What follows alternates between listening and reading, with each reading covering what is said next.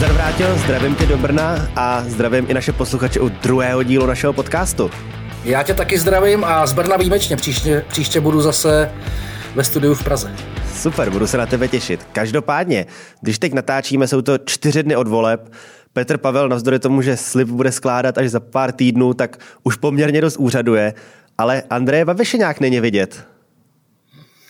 Tak já myslím, že on si dá teďka trošičku detox, že si odpočne a promyslí si, co dál. Má v celku luxusní pozici v tom, že příští volby jsou až za 15 nebo za 16 měsíců, takže má dost času na to, by promyslel, co ze sebou. Já si myslím, že teda tohle bych si nechal skoro i na samotný téma, že bychom mohli příště třeba probrat, co ten Babiš má za možnosti a jak to bude, co to bude znamenat pro hnutí ANO. Nicméně nevím, jak ty. Já jsem se díval hned po vyhlášení výsledků. Michal Půr měl prezidentský speciál na Primě CNN, kde mimo jiný tam měl mezi hostama pozvaného Tomia Okamuru. A musím říct, že jsem teda nestačil zírat, protože Tomio Okamura mi přišel mnohem klidnější, než je u něj zvykem, a bylo na něm vidět, že vnímá tady trochu ten uprázněný prostor po několikrát za sebou poraženém Andreji Babišovi a že asi se bude chtít rvát o jeho voliče. Jak to vidíš ty?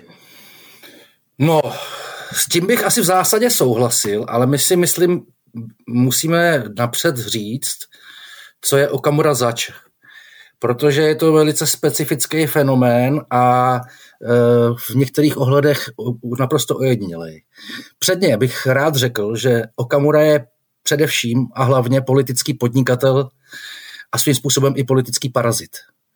A to proto, že jemu nejde o to dlouhodobě, aby se podílel na moci, aby byl součástí vlády, na rozdíl od všech ostatních politických stran. Jeho cílem jsou de facto jen státní příspěvky politickým stranám za mandáty, ať už krajské nebo celostátní. Kdybych to měl říct nějakou nadsázku, tak bych řekl, že má rád zlaťáky. A jen tak mimochodem, já jsem se na to díval, než jsme spustili tenhle podcast, tenhle díl, tak v roce 2021 SPD vyinkasovala od státu přes 38 milionů korun. To jsou slušný peníze. No a já když chodím do sněmovny, tak to vidím, jakým způsobem on se pohybuje v tom politickém terénu. Jo. Vlastně veškerá jeho strategie je tomu, co jsem řekl, uspůsobená a v zásadě se točí už několik let stále dokola na několika tématech. Předně kritizuje politické elity, kterým říká pravdoláskaři, chce referendum o vystoupení z Evropské unie, vymezuje se vůči tradičním politickým stranám, kritizuje veřejnoprávní média, pak se mu nelíbí takzvaně nepřizpůsobiví, kteří podle něj zneužívají sociální dávky, vymezuje se vůči uprchlíkům, aktuálně vůči těm ukrajinským, současně mu vadí i naše pomoc Ukrajině v boji proti Rusku a během covidu se vymezoval i proti restriktivním opatřením vlády Andreje Babiše, což je jedna z těch třecích ploch s bývalým premiérem. Takže ve sněmovně to vždycky vypadá tak, že v úterý, když je schůze začíná, tak on předstoupí před novináře, 15 minut se různým způsobem točí na těchto několika tématech. Opakuje vlastně furt to samý každý týden. Přesně tak, neposkytuje prostor pro otázky a když náhodou se něco takového přihodí, tak na ně v zásadě neodpovídá a opět se stočí na jedno z těch témat, o kterým jsem mluvil a stále dokola, jak zaseknutý gramofon, říká to samé. Nicméně, to si teď říkal, nemá leco z toho společného právě s Andrejem Babišem, protože Andrej Babiš, jako co si budeme říkat, taky je politický podnikatel, byť teda jemu očividně i o nějaké uchopení moci šlo, protože mohli jsme to vidět, že jako do té vlády se drál poměrně intenzivně, že už si dost usurpoval tu Sobotkovu, natož pak tu svoji, kde byl poměrně jako neomezeným hegemonem. To, že se točí furt na stejných tématech, byť je trošku modifikuje s časem, to zase si přiznejme, tomu taky jako patří neodpovídání na dotazy, stáčení těch dotazů na to, co on chce říct, co jsme mohli ostatně, to máme v živý paměti ze všech těch prezidentských debat. V čem jsou vlastně oni teda tak odlišní a v čem jsou stejní? Podle tebe. Já myslím, že právě základní rozdíl je v tom, že Tomio Okamura, jeho cílem není být součástí vlády. Jo. Já si myslím, jak tam i na té Primě vznikl ten konflikt, že vlastně Andrej Babiš řekl, že by z SPD nikdy nešel do vlády, tak já vlastně si myslím, že oni se na tom shodnou. Ten scénář, který by byl, pokud vůbec ve hře, je, že by SPD někdy v budoucnu tolerovala jednobarevnou vládu hnutí ANO. Ale že by vlastně se SPD sama podílela na vládě, že by tam měla svoje lidi, když ona žádný lidi nemá. Jo, to vidíme dlouhodobě, že i mezi novináře nikdo z nich nechodí. Tam je furt Tomio nebo Fiala. Přesně tak, chodí tam jenom dva lidi a já si myslím, já bych tady možná ještě připomněl legendární výrok Miloslava Roznera, jejich poslance z minulého volebního období, který se kdysi nechal slyšet, a já cituji: nechci se do toho zabrušovat, abych pak z toho nemusel nějak vybrušovat a neřekl něco špatně. Já nechci nic ovlivňovat a čekám, co Tomio pro nás vyjedná. Tak to myslím jako bezelstně řekl přesně tak, jak to je. Je to tak a vlastně to můžeme taky dlouhodobě pozorovat. Už to bylo předtím, když se to jmenovalo ještě Úsvit, než to nějak jako vytunelovali a přejmenovali, že to vždycky bylo o Tomio Okamurovi, jeho pravý ruce Radimu Fialovi a ten zbytek lidí, jako přiznejme si, že to je kompars, to jsou lidi, kteří jako od nich dostanou 100 000 měsíčně poslanecký plat za to, že tam někde zvedají pacičky, jak se jim ráno řekne. Přesně tak. Takže ten základní rozdíl spočívá v tom, že cílem Tomia Okamury v žádném případě není být u moci, nechce vládnout. Jeho cílem je prostě mít poslanecké mandáty a z nich čerpat peníze. A primárně pro sebe. Přesně tak. Každopádně teda, když se podíváme na nějaký potenciální překryv voličů hnutí ANO, potažmo Andreje Babiše, a voličů SPD, potažmo Tomio Okamury, mohli jsme teď vidět v té prezidentské kampani dost intenzivní rétoriku Andreje Babiše, cílenou na právě ten elektorát těch lidí, kteří, jak jsi sám říkal, nesouhlasí s tou pomocí Ukrajině, prostě málo peněz pro naše lidi a co tady ta vláda a sociálu. Jak jsi říkal, vlastně tam byla taková zajímavá výměna mezi Babišem a Okamurou, kdy na jednu stranu Babiš v jedné té debatě řekl, že SPD nikdy u vlády nebude, a pak v té debatě u Michala Okamura mu vpálil, že ANO není nic jiného než 6. strana pětikoalice. Je tam ten překryv nějaký konkrétně jako větší, nebo tady trošku střílíme do prázdna? Jo, tak to působilo až komicky, to, co tam říkal Tomio Okamura.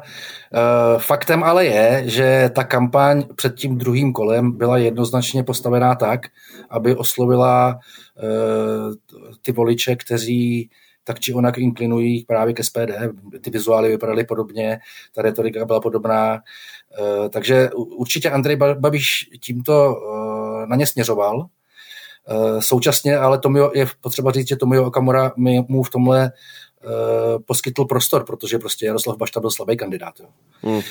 A to, zda Andrej Babiš udělal správně, zda by pro něj nebylo užitečnější naopak se mírnit a pokusit se oslovit ty váhající středový voliče, to je otázka, ale prostě on se rozhodl, že vyčistí ten kout, ve kterým se dlouhodobě pohybuje právě Okamura. No. Plus takový ty strany typu Trikolora, Svobodní, Volný blok, pro toho šílence Reichla a podobně, jako čím dál tím menší tyhle národověcké strany. Hele, něco jediné, co mě ještě přišlo, když jsem poslouchal toho Okamuru na primě CNN, že on má obrovskou výhodu oproti Andreji Babišovi, že to je člověk, který umí mluvit strašně srozumitelně a působit u toho i docela rozumně, když nechytí takovej ten svůj amok, jak tam prostě všem nadává, za co kdo může. On dovede dávat smysl, což se podle mě Andreji Babišovi moc nedaří, který hovoří prostě takovou podivnou staroslověnštinou, jako nech tohle, tamten, Monike, když to ten Okamura je i poměrně, i vzhledem k tomu, že to byl člověk, který vlastně si novináři 10-15 let si ho tahali, když byl ještě mluvčí asociace cestovních kanceláří, pokud se nepletu, tak si ho tahali jak medvěda, že prostě to byl jeden z takových těch, když mu zavláš ve 4 ráno, on ti klidně bude 20 minut jako komentovat víceméně cokoliv. On je strašně zdatný rétor oproti Babišovi. Může tohle pro něj představovat nějakou výhodu? Nebo se zasekne na tom, že prostě on doopravdy větší elektorát potenciálně než třeba těch 15% nemá? Hele, tak historicky už od 90. let víme, že tady je prostě dlouhodobě jistý procento voličů, může jich být jednou 8, jednou 12 nebo 15%, kteří prostě volí antisystémově. Ať už je to cokoliv. Ať už je to cokoliv, jo. Takže já si myslím, že tam jistý strop je, někde kolem 12-13%.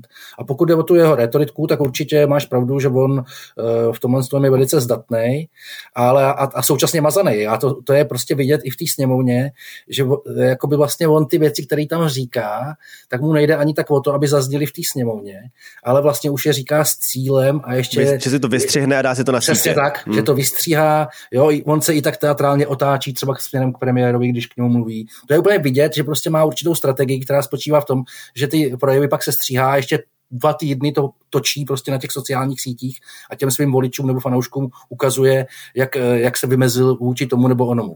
Jo, to je naprosto jednoznačný, ale pokud jde o ty voliče, tak já si skutečně myslím, že tam je jistý strop a ten je pro něj, nebo zatím ho nepřekonal, takže nemáme důvod si myslet, že se mu to podaří. Jo. Já bych připomněl, že Úsvit v roce 2013 měl nějakých 7% hlasů, bylo z toho 14 mandátů a SPD v 2017 myslím, že 22 mandátů a teďka v posledních volbách 20 mandátů. To je fakt, že vlastně SPD čekalo se asi nějaký jako fenomenálnější číslo a vlastně propadli oproti tomu, co měli v předchozím volebním období. Myslíš, že ten Okamura, že je schopný třeba na té rétorice slevit a nebejt tak moc útočnej, tak moc takový radikální? A že doopravdy, že by prostě takový ty softový voliče, ano, který netrpí nějakým kultem Andreje Babiše, že by je prostě oslovil tím, že by jim skutečně ukázal, podívejte, ten pan Babiš, teď co on pro vás udělal? Nic. Teď tady, on tady s něma hlasuje, tady pro tu Ukrajinu, to jsou peníze pro vás. Mohl by tohle z toho uhrát, nebo by tím zmírením rétoriky naopak ztratil to svoje skalní jádro? No, těžko říct, tak nemáme k tomu data, ale já si myslím, že oni mají spočítaný, že to jakým způsobem se prezentují a na koho cílí, takže vědí, že by jim to asi spíš uškodilo. Jo. Já si jako ostatně za těch téměř 10 let, kdy je v politice, tak to není tak, že by se postupem času umírňoval, že jo. On je furt stejný, akorát si hledá ty témata, které jsou aktuálnější, bych řekl, že přesně do Senátu byl někde v tom, jestli to bylo ve Zlíně, nebo jo. V jakém to byl obvodě, tak tam byl v podstatě zvolený na boj s nepřizpůsobivými, protože se tam asi v tu dobu neřešilo nic moc jiného než romský sídliště. Pak mu jako zlato z čistého nebe spadly do klína, mu spadly uprchlíci a nejdřív to teda byli uprchlíci syrský, afgánský, teď má uprchlíky ukrajinský. Takže on tak jako asi surfuje na té vlně zrovna toho aktuálního populismu, což je podle mě přesně to, co jsi říkal, jako, že cílí na ty lidi, kteří jedou antisystém, ať už ten antisystém v místě a čase znamená zrovna cokoliv, no. A já bych teda řekl, že ještě dalším pilířem toho jeho programu, pokud to lze vůbec nazvat programem, tak ho hodně kritizuje tu problematiku s exekucema a sociální témata. Jo? Jakože když projíždíš ty vesnice v Moravskoslezském kraji, já jsem je projížděl před minulými sněmovními volbami, tak to bylo vidět, že tam cílí na tyhle věci a tyhle témata tam jako tlačí. Jo? To znamená, že těch pilířů jakoby, nebo těch témat je víc a jedním z nich jsou i tady ty sociální věci, které prostě v těch regionech, kde on je úspěšný, tak to jsou problémy, které tam objektivně existují. Jo? To neznamená, že on je chce řešit, naopak, on z nich chce jenom politicky vytřískat body, ale objektivně existují. Na druhou stranu v tomhle si myslím, třeba co pozoruju, že mu ne teda zdaleka ne Andrej Babiš, ale některý lidi z hnutí, ano, konkrétně teda mám na mysli Patrika Nachera, dost berou vítr z plachet, protože zrovna ten Patrik Nacher spolu třeba s Markem Výborným z Lidovců jsou lidi, kteří podle mě v té oblasti těch exekucí, oddlužení, insolvencí, ať už to bylo i to milostivý léto, co teď proběhlo, dokonce ve 2 vlnách, oni skutečně něco udělali, ale trošku mi přijde, že to neumějí těm lidem prodat, že vlastně kdyby si přišel na tady nějakou tu vesnici, ať už v Moravskoslezském nebo v Ústeckém kraji, za těma lidma, co ty exekuce reálně mají, a zeptal se jich, kdo myslíte, že vám tady zlepšil ten život, že třeba máte větší nezabavitelnou částku nebo že máte jednodušší podmínky dostat se do toho oddlužení. Já si upřímně nemyslím, že by ti kdokoliv z nich řekl jméno, ať už Patrika Nachera nebo Marka Výbornýho, protože si myslím, že ty lidi nevědí, kdo to je. To je asi fakt a současně se na tom ukazuje jeden z těch rozdílů mezi ANO a SPD, jo? Takže aspoň z části, no minimálně někteří politici se tváří anebo reálně skutečně chtějí některé věci změnit a proto do té politiky šli. To prostě o Tomiovi Okamurovi říct v žádném případě nelze. To je fakt, že vlastně, když se teď sám zamýšlím nad tím, co za Tomiem Okamurou je za nějaký konkrétní výsledek jeho politické činnosti, nevím, jak tebe mě nenapadá nic. No, mě napadá například to, že s hnutím ANO a s komunistama v minulém volebním období soustavně tlačili do mediálních rad lidi, jejichž cílem bylo ty rady vlastně destabilizovat. A to se povedlo. A to se jim téměř povedlo. Ještě když se teda podíváme tady do těch regionů, já tady mám před sebou mapu toho, jak se volilo v prezidentských volbách, kde asi předem bych řekl to, že když po prvním kole zaznívalo takovýto Praha a láska zvítězí nad vší a nenávistí, pardon, že se to ukázalo jako, že to byla naprostá blbost. Že nejenom, že je to sprostý vůči těm lidem, co žijou v regionu, ale že to navíc ani vůbec neplatilo. Že ta dělící čára fakt nebyla město venkov. Naopak ve spoustě malých obcí Petr Pavel vyhrál. A že tady spíš doopravdy máme prostě problematický regiony v té republice. Moravskoslezský kraj, Karlovarský kraj, Ústecký kraj a pak tady teda měl Andrej Babiš ještě triumfoval v okresu bývalém, v okresu Znojmu a ve Znojmě jako takovém. Petr Pavel sám říkal, pojedu teď do těch měst, do těch krajů. Vláda taky říká, prostě jsou to regiony, ze kterými musíme něco udělat. Nicméně, myslím, že ty to teda posloucháš o něco díl ještě než já. Já tohle to slyším v podstatě, co tu politiku sleduju, že všichni jako, no my to víme, že to tam je takový vachrlatý, musíme s tím něco dělat, ale nezdá se mi, že by s tím někdo něco udělal. Myslíš si, že třeba teď teda tohle to skutečně, když už se tady nějak dostala na takovou jako, nechci říkat jednu vlnu, ale aspoň, že jsou si blíž vláda a prezident a není to Andrej Babiš a Miloš Zeman, ale Petr Fiala s Petrem Pavlem, že skutečně to pro ně může být jako motivující v tom regionu tam něco začít dělat? A co podle tebe by to mělo být? V úterý byl v Událostech komentářích Petr Fiala, shodou okolností to bylo jedno z témat, o kterém tam mluvili. A premiér velice intenzivně a důrazně tam vysvětloval, že ty problémy vláda řešit chce a že je řešit bude a že je řeší. Nicméně zdůraznil, že prostě věci, které se kumulovaly desítky let, nejde vyřešit během několika měsíců. Takže v tomhle tom bych jim dal prostor a počkal bych si. A je fakt, že i Petr Pavel to téma artikuloval. Ostatně on, jak jsme o tom mluvili minule, on několik let objížděl celou republiku, takže myslím, že v tomhle tom je vcelku obeznámený. No a pokud jde o to, jestli s tím jde něco dělat, tak já ti řeknu moji vzpomínku. Já jsem byl v jedné obci, když jsem objížděl ten venkov, kde mě starosta řekl, že se tam narodí třeba jedno nebo jenom 2 děti za rok. Jo?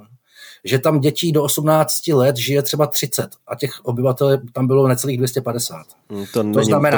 To znamená, že se dopracuješ k tomu, teda, že tam je třetina penzistů a lidí nad 50 let je tam třeba 2 třetiny. To znamená, že tam odsud odcházejí mladí a ti mladí tam odcházejí, protože tam nemají práci, nemají tam vyžití pro ty děti, vlastně tam nemají perspektivu. Takže naprosto objektivně to je demografická katastrofa. Tady tohle, to je demografická katastrofa. To znamená, že jednoduše řečeno cílem by mělo být prostě udržet v těch regionech ty mladí. A Petr Fiala mimochodem tuhle věc v to úterý v Událostech komentářích zmínil. A jaké k tomu jsou nástroje, to už celku asi není zas tak složité si domyslet.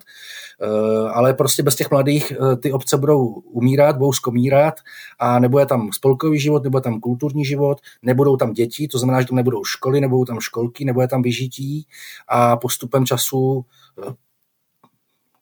de facto jim hrozí zánik. Jako a ještě bych řekl jednu věc, pokud už slýcháme, ty jsi na to narazil, že vlastně ty rozdíly jsou takové, že v jedné obci je to průšvih a v obci, která je o pár kilometrů vedle, to je de facto skvětající společnost, tak to je podle mě spíš důkazem pro to, že to má smysl zkoušet, protože pokud takhle blízko vedle sebe jsou takto rozdílné obce, tak není problém v tom, že by to nešlo řešit, protože když to někde jde řešit, mě v tomhle tom nevím, jestli to zahlí taky. Mě strašně zaujalo, že někdo ukazoval tu mapu rozdělenou fakt po obcích, a že tam i v tom Ústeckém kraji byl takový, jako se tam linula takový pás těch obcí a že vlastně řekli, podívejte, ale jako tohle má jednoduché vysvětlení. To jsou obce, kterejma nebo kolem kterých vede dostavěná dálnice D8. To je prostě infrastruktura a stačilo těm lidem dát tu infrastrukturu, dát jim možnost prostě za tou prací třeba prostě jednoduše jít zvět, někam se dostat a už to tam prostě změnilo ten voličský poměr naprosto k nepoznání od obcí, které jsou třeba 5 kilometrů od toho, ale prostě už tu cestu na tu zbudovanou dálnici nemají, že tam musí prostě jezdit po okreskách. Takže myslím, že tohle je taky, protože přece jenom Znojmo, napojení na Rakousko, tak z rakouské strany vidíme, jak se to přibližuje. Z český se nic neděje. Karlovy Vary, Cheb, to je tak jako věčná tady kapitola toho, jako že už to někdy dostavíme, ale je to skutečně, myslím, že ta infrastruktura je taky jako část, jak se tomu dá pomoct? Já si myslím, že určitě patří do souboru těch opatření, kterých je prostě víc. těm lidem v mnoha místech prostě za posledních 30 let zmizela ta infrastruktura v tom nejširším slova smyslu. Nejen, že to nemají školy, ale nemají tam hospody, nemají doktora tam nemají tam veřejnou dopravu, nemají práci, nemají tam téměř nic, jo. Takže určitě to i ta dopravní obslužnost je jedna z věcí, která je důležitá. Ale jak jsi říkal, je to problém, který se tady desítky let nějakým způsobem kupí a vrství a je v silách těch politiků, když s tím teď začnou něco dělat, to, že to budou ještě pro ně voliči, na který oni si šáhnou, nebo si tímhle s tím jenom připravují půdu jako pro svoje strany, hnutí, sebe osobně někam kandidující, výhledově 5-10 let dopředu, kdy teprve se začnou ty pozitivní efekty projevovat a ty lidi prostě pochopí, jo, hele, tohle mi pomohlo, tyhle vím, že to udělali, tak ty teď budu volit. Já myslím, že to bude, jako, že to není otázka jednoho volebního období, že to opravdu bude trvat nějaký čas. A opravdu podle mě, dívej, já ještě bych řekl dobrý příklad z krajských voleb. Já jsem byl po minulých krajských volbách za Martinem Netolickým. Mm-hmm. To je hejtman Pardubického kraje teda. Hejtman Pardubického kraje. A ten prostě mě ukazoval, že před těma volbama si rok a půl si mapovali problémy a situaci v mikroregionech toho kraje. To znamená, že ve finále oni to měli zmapovaný do takového detailu, že svůj volební program měli v 17 verzích a každá ta verze byla přímo určená pro ten konkrétní region. To znamená, že věděli, kde chybí silnice, to, co říkali, kde chybí silnice, kde řešejí školu, kde nemají třeba parcely. Jo? Mě některých starostů a některých vesnic říkali, že pro ně je problém, že tam nemají stavební parcely, což jako je vlastně základní podmínka pro to, aby tam mohli natáhnout někoho mladého, kdo tam prostě si postaví domek. To je smutný, že se dostaneš do fáze, že najdeš i starosty, kteří na území té obce stavět chtějí, ale nemají kde. A oproti tomu máš starosty, kteří jako tam sice ty jako parcely mají, ale prostě řeknou ti, no tady my jsme spokojení, tak jak jsme tady, už nic nebude. Jo, takže těch problémů, každý ten region řeší něco jiného a určitě to není možný nějakým jednorázovým nějakým opatřením prostě dát do pořádku a určitě ne opravdu během jednoho volebního období, to si nemyslím. A když se vrátíme ještě teda k tomu, že furt to probíráme po prezidentských volbách, Petr Pavel říkal, že tam chce jezdit, bude tam jezdit, dokonce teď plánuje zase další výjezd do Ústeckého kraje i do Moravskoslezského kraje. Může ten prezident v tomhle tom sehrát aspoň takovou tu roli, fakt tu tatíčkovskou roli toho, jakože aspoň se ty lidi jako vzedmou za ním i ty, co ho nevolili třeba? 100%. Já jsem byl v jedné vesnici, nebo ne v jedné vesnici, já jsem byl ve vesnici, ve které se narodil můj táta a kam jsem jezdil jako dítě na prázdniny.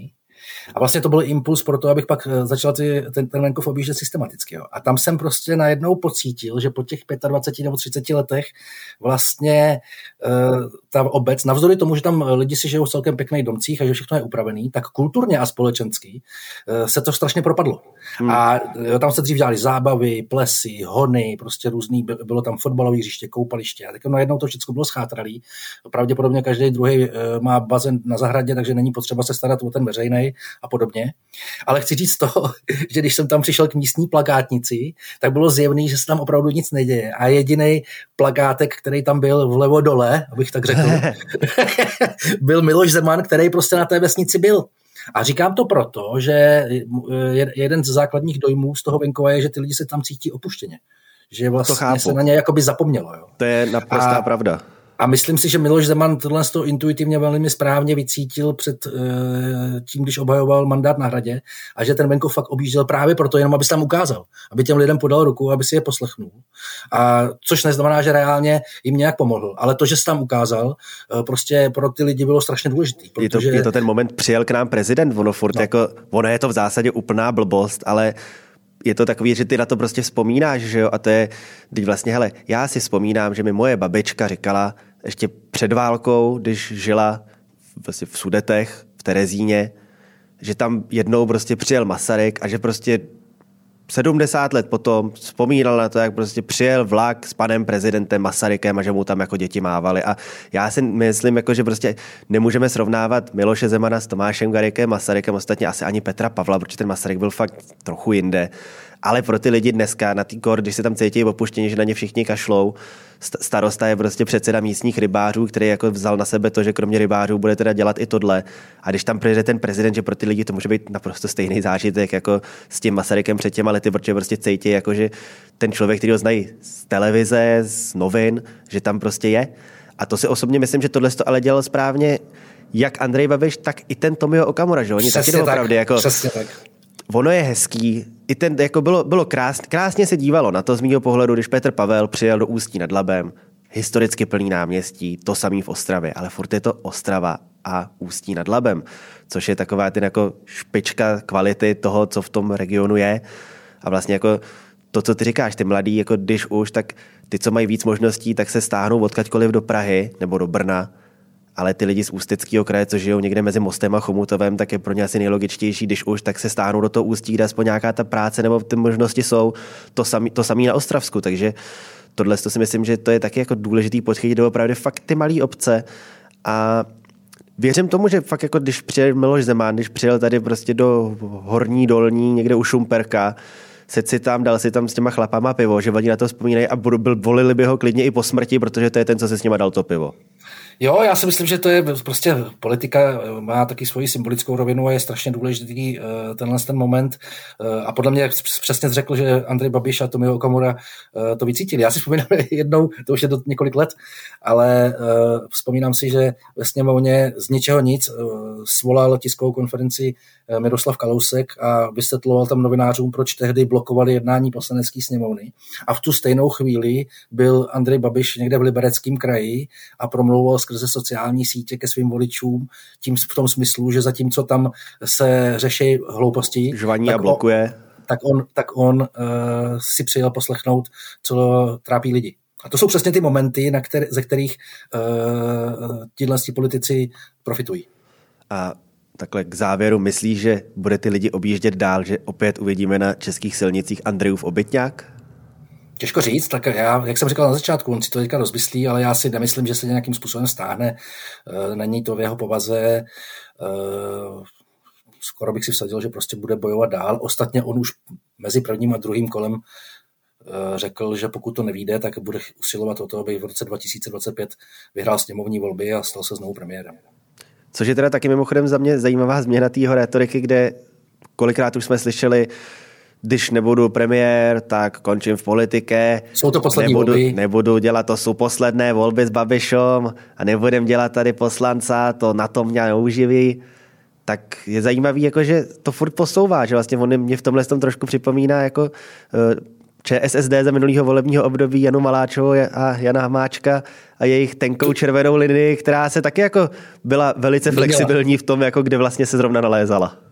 Jo, já myslím, že už svým způsobem je to pro ně taková droga, jako že prostě bez toho nemůže být a že se na ten konflikt těší a současně podle mě vnutí ANO vědí, že kdyby tam nebyl on, tak by to mohl být problém. Já jsem včera mluvil s Pavlem Šaradínem, dneska ten rozhovor vyšel, tak on prostě, oni mají k tomu data politologové, tak on mě říkal, že kdyby Babiš nebyl předseda ANO, tak to neznamená, že hnutí ANO zanikne, ale současně to znamená, že ta strana už nebude 30%. Bude ráda za 10. To vidím úplně stejně.